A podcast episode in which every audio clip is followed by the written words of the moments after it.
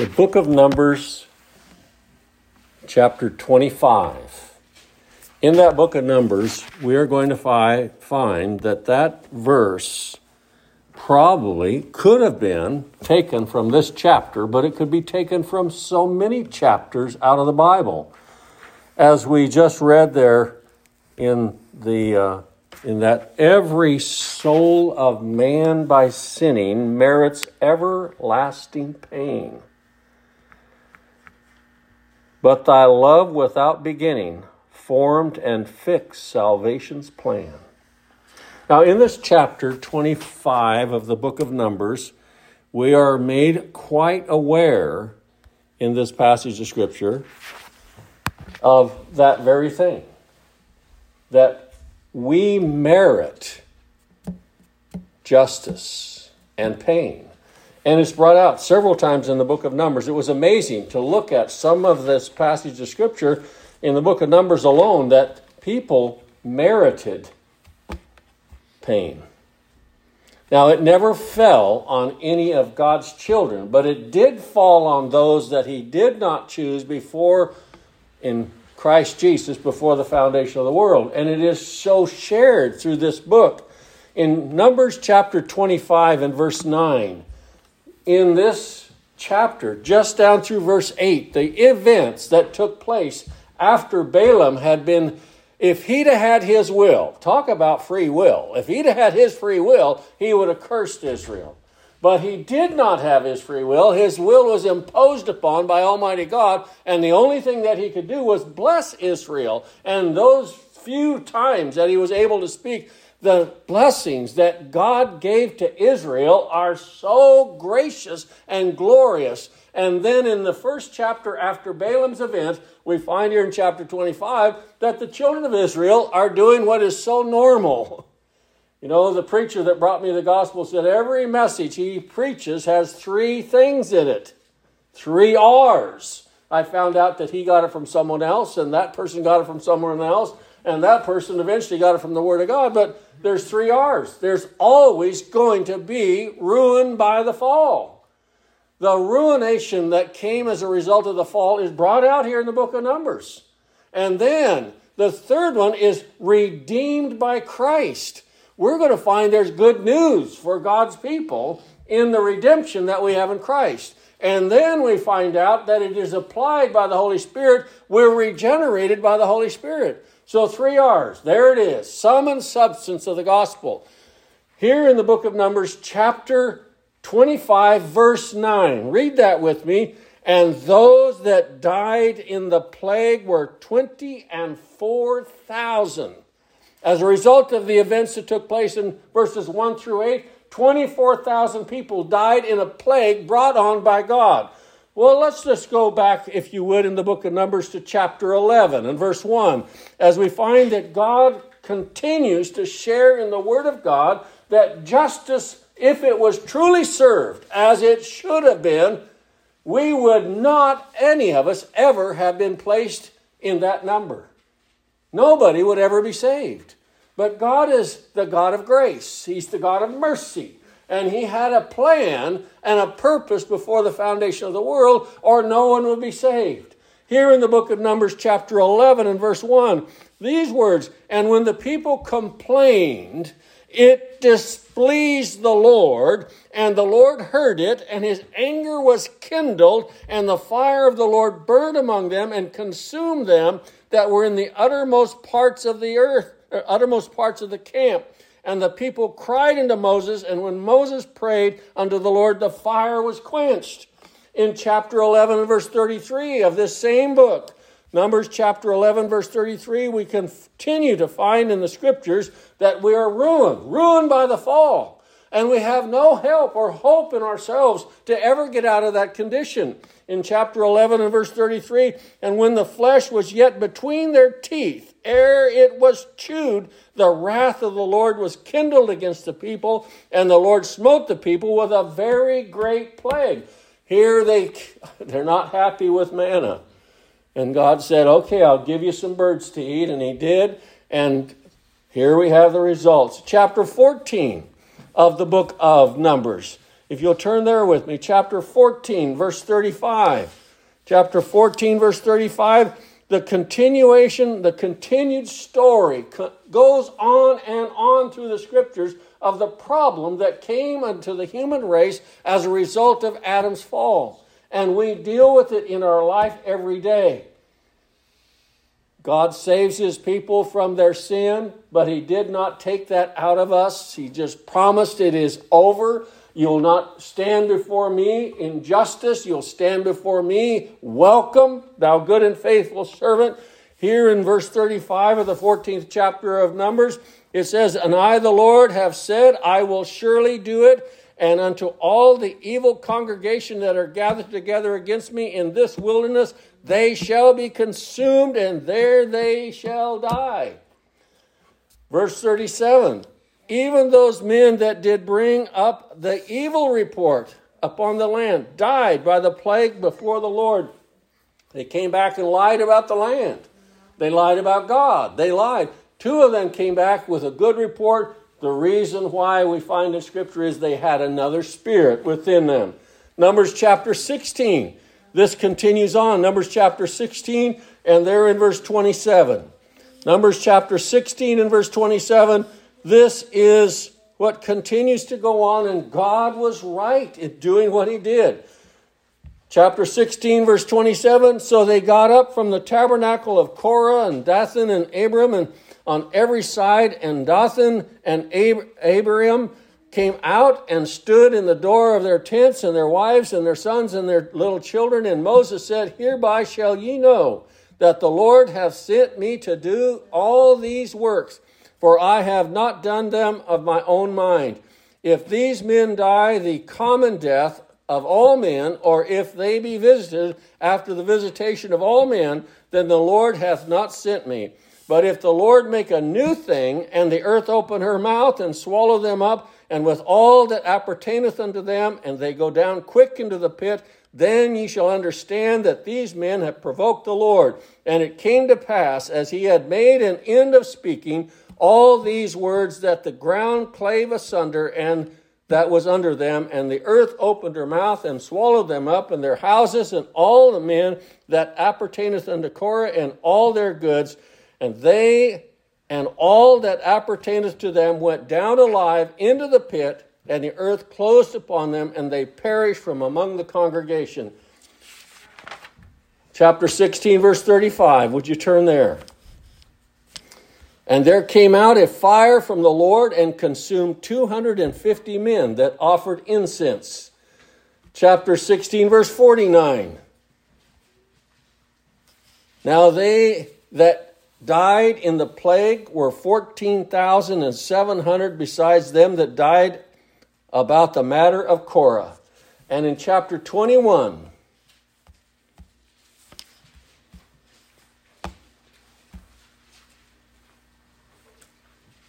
talk about ruin by the fall.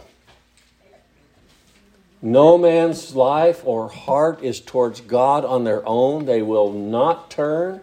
It didn't matter how many times God came down and consumed people, opened the earth on people, destroyed people. Nobody changed their attitude towards God. It never brought about repentance. It never brought about change. We find throughout the book of the Judges that they, for a season, would seem to go along. But then every man did what was right in their own eyes. Notice with me here in verse uh, chapter 16 and verse 49 these words are recorded. It said, And they that died in the plague were 14,700, besides them that died with the matter of Korah. Chapter 21. Chapter 21 and verse 6. And the Lord sent fiery serpents among the people, and they bit the people, and much people of Israel died. And then we read in chapter 25 and verse 9 that 24,000 died. God often demonstrates that he truly in the is the offended party. You know, the other day I asked a young man, he said he was saved, and I said, uh, uh, What were you saved from? And he said, From sin. And I says, Who told you that you were a sinner? And he said, My dad. That's not enough. that is not enough. To be told by a man that we are a sinner, that is not enough. Who's going to really tell us that we're a sinner? The Holy Spirit's business is His will convict us, convince us of sin. It is Holy Spirit conviction that is the only real conviction. To be sorry we got our hands caught in a cookie jar is not enough. To be sorry that we betrayed the Lord Jesus Christ is not enough. It is not enough. The God of heaven is the offended party, and he has taken that offense greatly. And he has shown how he feels about that offense. And if anybody is ever going to be saved out of that offense, then somebody is going to have to take the punishment for it. And that's the good news. Someone has taken the punishment for it. The punishment was delved out to these people. The punishment of this plague was delved out to these people. And the punishment, an eternal punishment, is delved out. But it will never, ever be paid for. It was not of human beings that we are saved from. It's not of human contrivance that we're saved by. It has to be someone that has the ability to take care of it. And we find that they're in eternity. There's only one that has had the ability of taking care of this problem of the fall. And the heart that is desperately wicked towards God, a heart that is grossly at war with Him and will not bow, will not come, will not give credit, credit, credence to God. God often demonstrates that he truly is the offended party. Adam's offended God, and it was such a great sin, and it's been passed on to all of us. We find that the, there is so much God is, has the clear right and authority and power to use the plagues against offending parties. And he has throughout the scriptures. We find that very thing. In verse 10, going back to the book of Numbers, chapter 25, in the verse 10 of that, we find something took place. Chapter 25 and verse 10, the scriptures share this. And the Lord spake unto Moses, saying, Phinehas, the son of Eleazar, the son of Aaron, the priest, hath turned my wrath away from the children of Israel while he was zealous for my sake and among them, that I consume not the children of Israel in my jealousy. Wherefore say, Behold, I give unto him my covenant of peace, and he shall have it, and his seed after him, even the covenant of my everlasting priesthood, because he was zealous for his God and made atonement for the children of Israel. Now, this word in this capacity does not mean that he was able to take care of their sin. It just simply means that God was appeased and settled down and he didn't consume all of Israel. But we do find that he is a beautiful picture of the one that truly can take uh, care of the sin issue and truly give us a covenant of peace and settle the issue once and for all and bring it to a head. It will never happen from our side. We can never get there from here. It is never going to be from here up. We'll never find out that salvation is from us to God. We'll always find out it is from God to us. It is top down. He must be in charge of it. He must be the one that created it. He must be the one that carries it out. And He's the one that is going to consummate it in eternity. He is our salvation. We find that his very name, they shall call his name Jesus, for he shall save his people from their sins. What a promise. You know who got to hear that? Adam and Eve and Abel got to hear that. That is their only hope and only salvation was they shall call his name Jesus, for he shall save his people from their sins. It was promised to Adam and Eve that there would be someone come who would be able to take on the sin of his people, take care, take care of the devil himself, to put him away. He would no longer have his power, and this is what we find that the Lord did. If you'll turn with me to the book of Colossians, in the book of Colossians, we have this word again used in Colossians chapter 3 and verse 6. In Colossians chapter 3 and verse 6, we read these words about what the Lord, the wrath of God. Chapter 3 and verse 6. The scriptures share this For which th- things' sake the wrath of God cometh on the children of disobedience. Now there is a there's going to be a wrath paid on the children of disobedience. And this is a promise from Almighty God. It will not be stopped. The wrath of God will not be stopped. Now, there is something that happened. It's a discovery that comes in the gospel. There is someone pointed out to the church that has taken care of the issue. It is by revelation we learn that God has taken care of the issue of the fall of Adam as it was imparted to us and imposed upon us and imputed to us this fall, someone is revealed to us that has the ability of taking care of it and takes care of it. Now, there's only one way that this could be taken care of the wrath of God must fall on someone else. It can't fall on us. If it falls on us, we're done away with. If the wrath of God falls on us, it cannot be helped. It cannot be taken care of. No one can take the wrath of God and survive. Now, there is someone that had to come, and there's only one being that could take the wrath of God, survive the wrath of God, and in so doing, pay the price that was due God. He's the offended party. There is a passage of scripture in the book of Ezekiel, Ezekiel chapter 7. In Ezekiel chapter 7, we have some words shared here, but they're truly are meant with regard to our Savior, the Lord Jesus Christ. He's the only one that could have the fury of God poured out on him, given to him, imputed to him, placed upon him in such a manner that would take care of the problem that is between men and God. In the book of Ezekiel, chapter 7, if you would turn there with me, and verse 8, we read these words Now will I shortly Ezekiel chapter 7, verse 8. As we think of this in a prophetic manner, it won't be very long. The issue will be taken care of.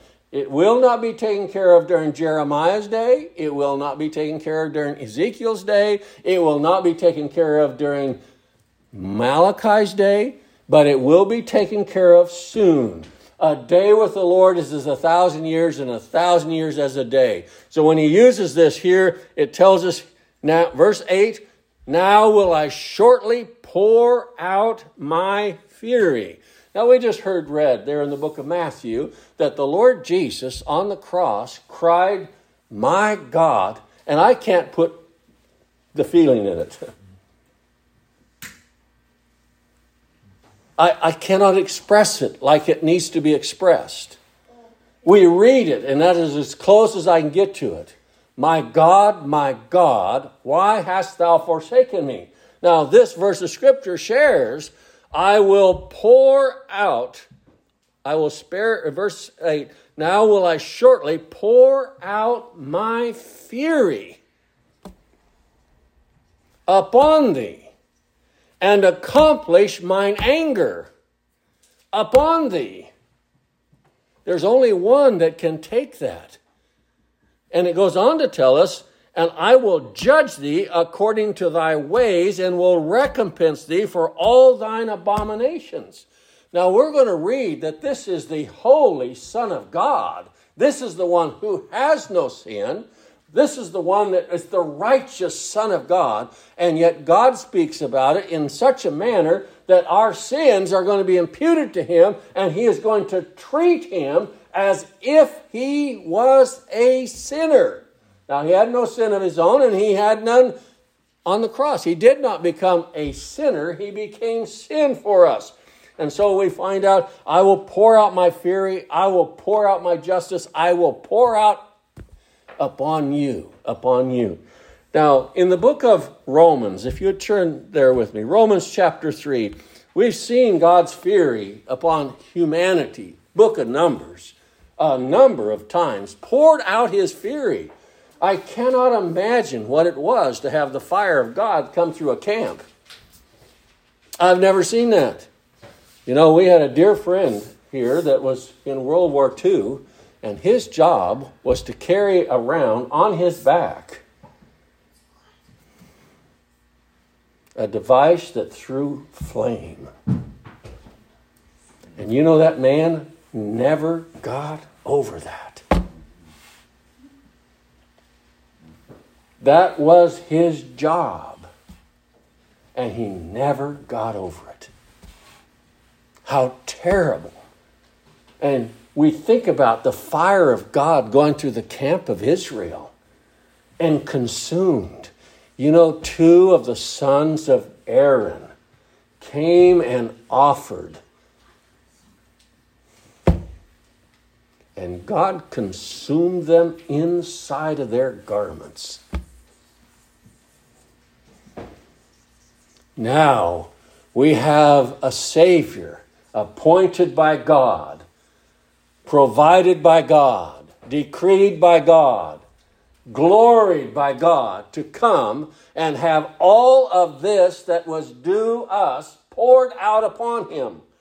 In the book of Romans, chapter 3 and verse 25, Romans chapter 3 and verse 25, these glorious words as we find in the book of Romans so often and through the New Testament, through the Old Testament, the message never changed.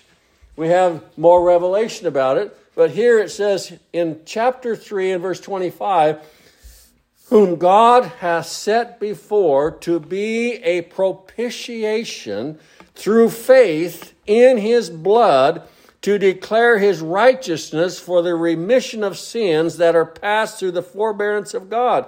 Now, what does propitiation mean? There's a verse that we might read over there in the book of First, Second John, First John chapter two. He's a propitiation for our sin, and not for our sins only, but for the sins of the whole world. You know, I used to argue about what that world meant. Now I don't even discuss it. That's not the issue. The issue is who did he propitiate for? Now, if he propitiated, which means to pay the sin debt of, of everybody that has ever been born, then there will be nobody in hell. That is it. If he took care of the sin issue, there's no reason for that place. But he did not. He propitiated for the church. He paid the sin debt for the church. He's the one that had his God's fury poured out on on the cross for his people. And here we read that he's a propitiation through faith. He's a propitiation for our sins. He's the sin debt payment. In Hebrews chapter 2, would you turn there with me as we think about the glorious satisfaction that God had in the person of his Son, that he would take care of the sin debt for the people? It was onerous. It was a stench in the nostrils of God. It was so terrible that we find out the only way that reconciliation could be made was the death of his son. Now, this is no small price. This is God come to take care of the problem. No man could take care of it. Throughout the Old Testament era, we find thousands upon thousands upon thousands of animals were taken and sacrificed. They were a type and a shadow and a picture, but they did not take care of one sin. The blood of bulls and goats could not take away sin. Why? They're not of the same family. And a man cannot take care because we have the same problem. God brought this out even about the high priest. The problem was that they were sinners and they died, and they had to have a new high priest come along, and then a different high priest come along. But we have a high priest that has been the eternal high priest, a priest forever after the order of Melchizedek. We have a wonderful high priest, and this high priest can take care of the issue, the problem. Here in the book of Hebrews, chapter 2, let's read this together. In Hebrews, chapter 2, there in verse 17, Hebrews chapter 2 and verse 17, all our hope is in this one this is the only one who could take care of the issue. And he did take care of the issue. We know he took care of the issue because he's sitting now at the right hand of the Father. All the others still in the grave. Hebrews chapter 2, verse 17 Wherefore, in all things it behooved him to be made like unto humanity, his brethren, that he might be a merciful and faithful high priest in things pertaining to God. Now, God had a debt that needed to be paid. I am offended. And it wasn't up to here. It wasn't up to here. It was up to here. I'm so offended as a result of the fall that I have the right, as God Almighty, as sovereign King of the universe, to justly condemn, to justly send a plague, to consume by fire. Whatever I do is right. But here we read, a faithful high priest in things pertaining to God. I'm certainly glad it doesn't say faithfully pertaining to a king, a human king, or to a church, or to a charter, or to a religion. He says, I'm faithful to God in this matter. And that's what needed to be to make reconciliation for the people, reconciliation for the sins for the sins of the people to pay the necessary price. That's what that means to pay the necessary price, the expiation and removal of the sins of his people, to have it completely paid in full. No charge is against them anymore. How glorious is the gospel of God's free grace that the sin would fall on another and that it would be paid for in another and that a substitute would take care of it, and you and I would be able to go free because he took the curse upon him. This is what we find the gospel. Oh, we are ruined by the fall. And you know what? The only group of people I've ever found in my whole life that will admit to that are people that have been born again. They're the only ones that can admit, yes, yes. Other people, and even in my religion, no, I'm not quite that bad. But you know what? We're worse than we thought. The heart is deceitful above all things and desperately wicked. We can't measure it, we can't weigh it, we can't come to the conclusion of it. But we find out that this is the payment that it was made. The payment that was required was the life of the Son of God. He came in human flesh for the suffering of death. He came in human flesh, called the God man, called Emmanuel, grew up among humanity. And you know what? While he was here, he's the only one that could look around and see each one that belonged to him. And he, I can just hear him say, I'm dying for you. I'm dying for you. I'm becoming the substitute for you. I'm having sin imputed to me for you. The sins I will remember no more. You know, what a way God was able. And it's just, it's another one of those inexplainable things that God could gather all the sins of all his people from the very beginning to the very end, gather them all up, and impute them all to one, his dear Son, on the cross. And as he did, do what he said he would do, I will pour out my fury on this one because he has all the sins of all my people from the very beginning to the very end. Now, Jesus Christ came long after Adam was created, and he, at least 2,000 years, he died before what we have now. So there's a whole lot of people that were not around during the time of Christ that he was able to take all their sins and heap it. You know, just a, a thought here. Turn with me to the book of Luke, if you would, for just a moment. Luke chapter 4 in Luke chapter 4, we have an incident take place that reminds me of this very thing. There would be a gathering time, but here we have a group of unclean spirits saying, Let us alone. What have we to do with thee, thou Jesus of Nazareth? This is Luke chapter 4, verse 34. Art thou come to destroy us? I know thee, thou art the Holy One of God. Now they're saying something that in another place we find are, are you here to destroy us before our time? Now, they, evil spirits, know that their time is coming. It just reminded me of how sin was so settled. All the sins of Adam, all the sins of his children, all the sins down through time, all the sins to the very end before the last one is saved, have just been settled down in a ditch, and all of a sudden they're all pulled up, taken by, and they do not want to come, but God in His sovereignty pulls them all together in a big heap and places them, imputes them to His Son, and there His Son takes the fury of God, the plague of God on Himself. As we heard, My God, my God, why hast thou forsaken me? Notice with me in 1 Peter in 1 Peter chapter 2. 1 Peter chapter 2, these words are recorded that we share and relish and delight in. Second or 1 Peter chapter 2 and verse 24. We have this to be written, who his own self. We don't have a substitute for the substitute.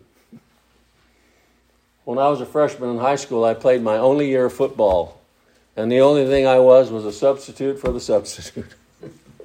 I was so poor at it that when the substitute was pulled out and the real guy was pulled out, I was thrown in. Jesus Christ did not have a substitute for the substitute. He did not have someone standing in for him. Here we have who his own self bare our sins in his own body on the tree that we, being dead to sin, should live unto righteousness, by whose stripes ye are healed. In Isaiah 53, we have that graphic description of the Lord Jesus Christ on the cross as we have him, the Son of God, before the foundation of the world, brought and presented and then we find all those words written four or five hundred years before they actually took place that could have been written and put in the newspaper of that very day. And Isaiah shares with us, He hath bore our sins and carried our sorrows. And you know, while he was bearing our sins, the fury of God was being poured out on him we are so thankful that in John chapter 19, would you turn there with me? John chapter 19, we have these wonderful words of the Lord Jesus. John chapter 19, verse 30. John chapter 19 and verse 30, it says, The fury has been poured out. God's justice has been poured out. The plague has come and been burnt out the Lord Jesus Christ there on the cross. He says here, when Jesus therefore had received the vinegar, he said, It is finished.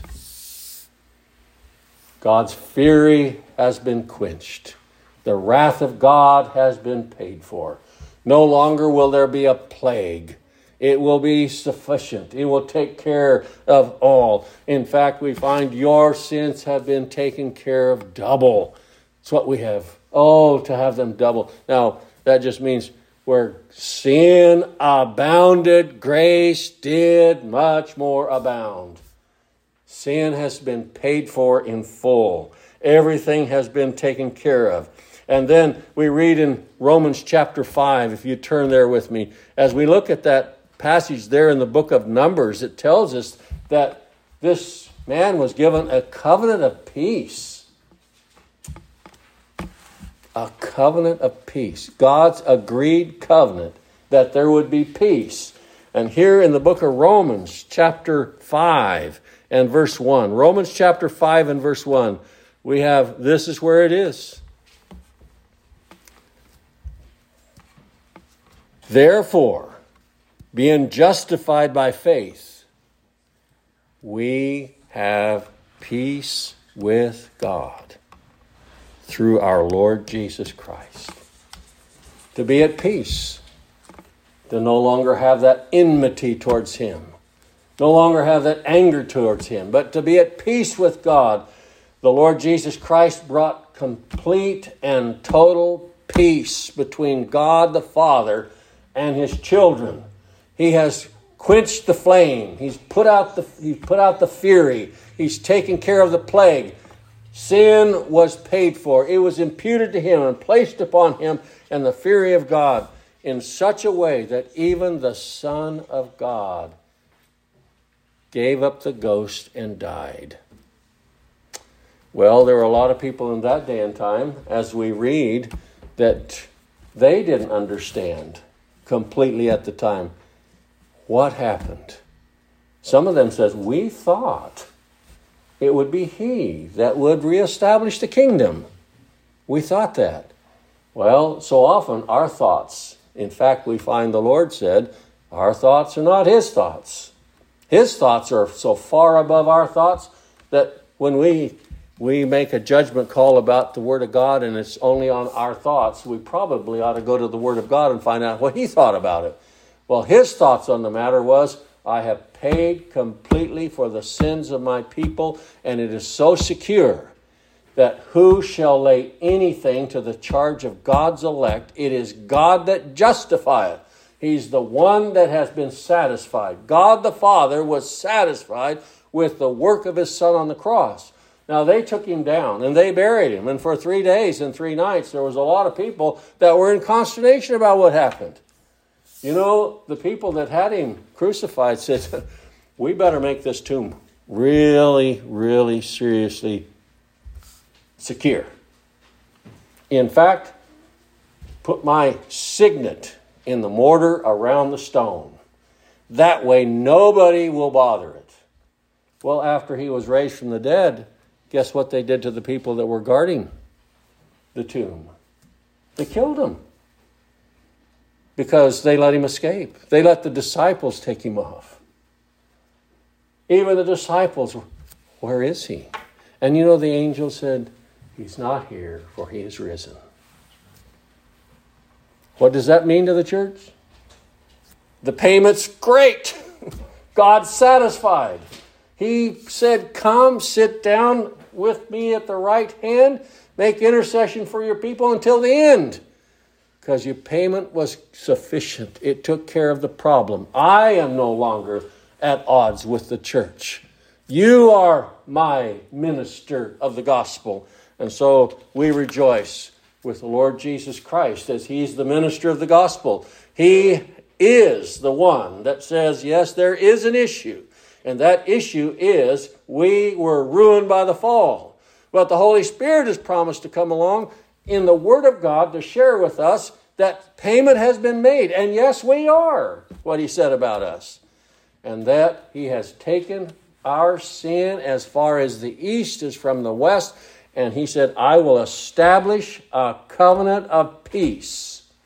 You shall never come under the wrath of God. You shall never be in the plague of God. You will never face God's justice because it has been paid already.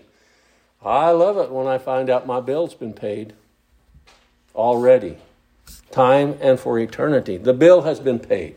And so the Lord Jesus Christ, it's no wonder that Peter even could say, Thou art the Christ, the Messiah, the fulfillment of all the promises. Thou art the Christ, the Son of the living God. What did Thomas say? My Lord and my God. And what did Jesus say? Flesh and blood did not reveal this unto you, but my Father which is in heaven. We are dependent upon the revelation of Jesus Christ. And so, as we watch God's activity through the children of Israel, and oh, times it was a terrible place to be, but not one of God's children were ever taken. What does the scripture say? Not all Israel is of Israel. Now, he touched a whole bunch of people that were not Israel. But he didn't touch Israel. They're his people. And justice will fall on Jesus Christ on their behalf. Right, Brother Mike.